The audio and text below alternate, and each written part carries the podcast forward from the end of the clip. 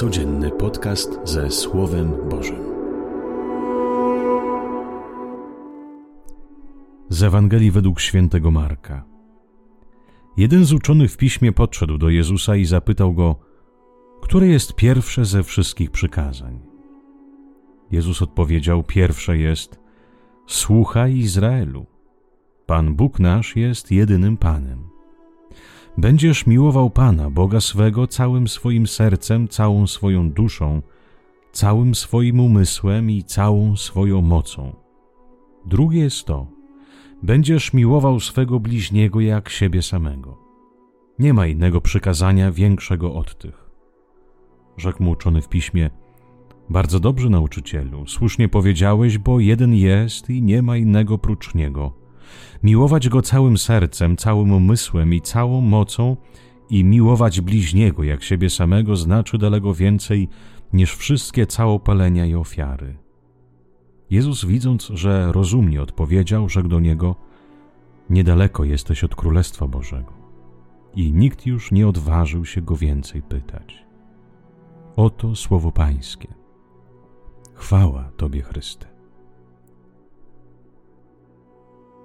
Niedaleko jesteś od Królestwa Bożego, powiedział Jezus jednemu z uczonych w piśmie.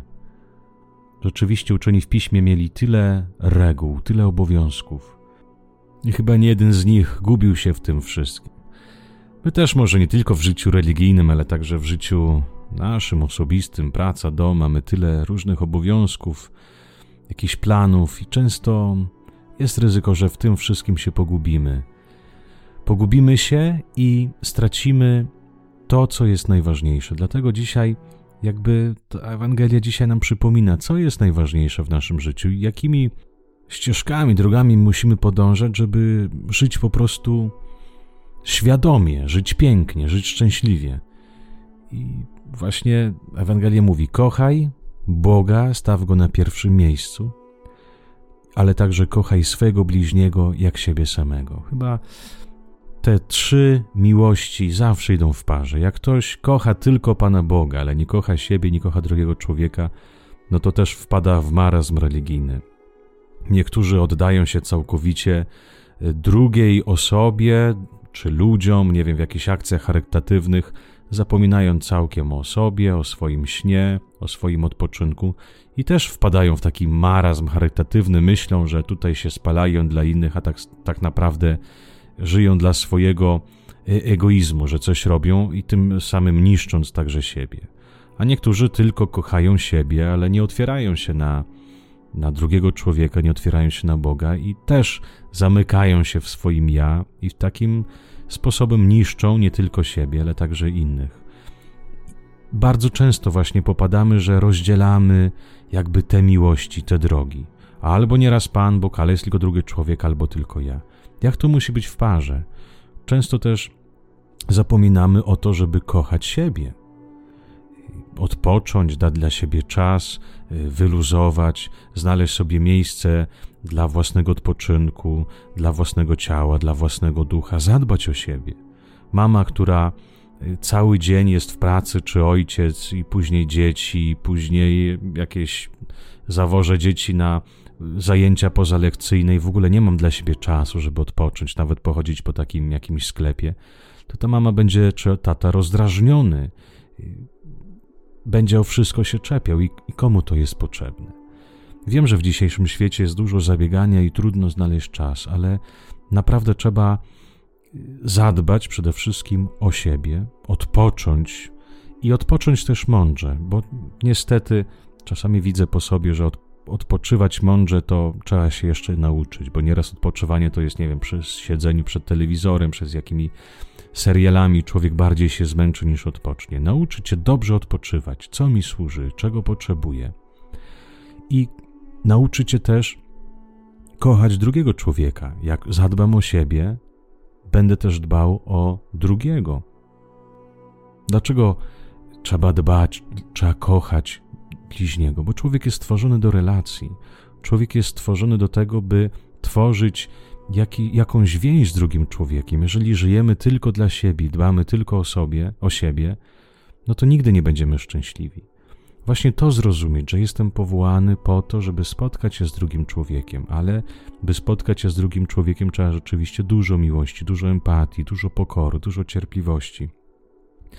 Żeby się nauczyć tego drugiego człowieka, przyjąć jego słabości. I rzeczywiście, zobaczcie, miłość to jest sztuka.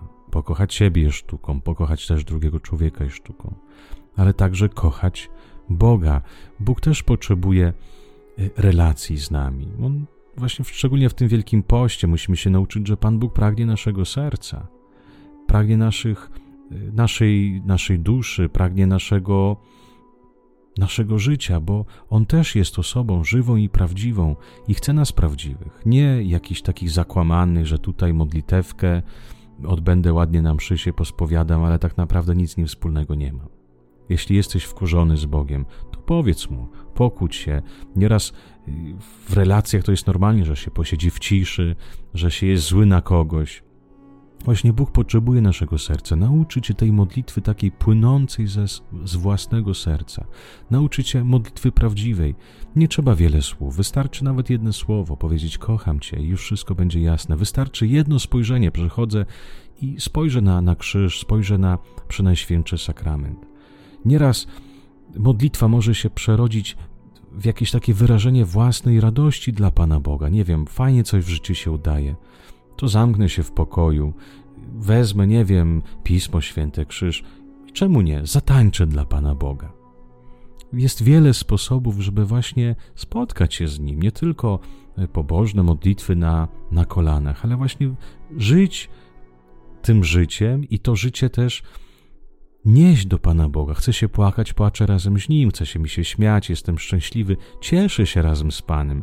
Wtedy doświadczam rzeczywiście Jego obecności.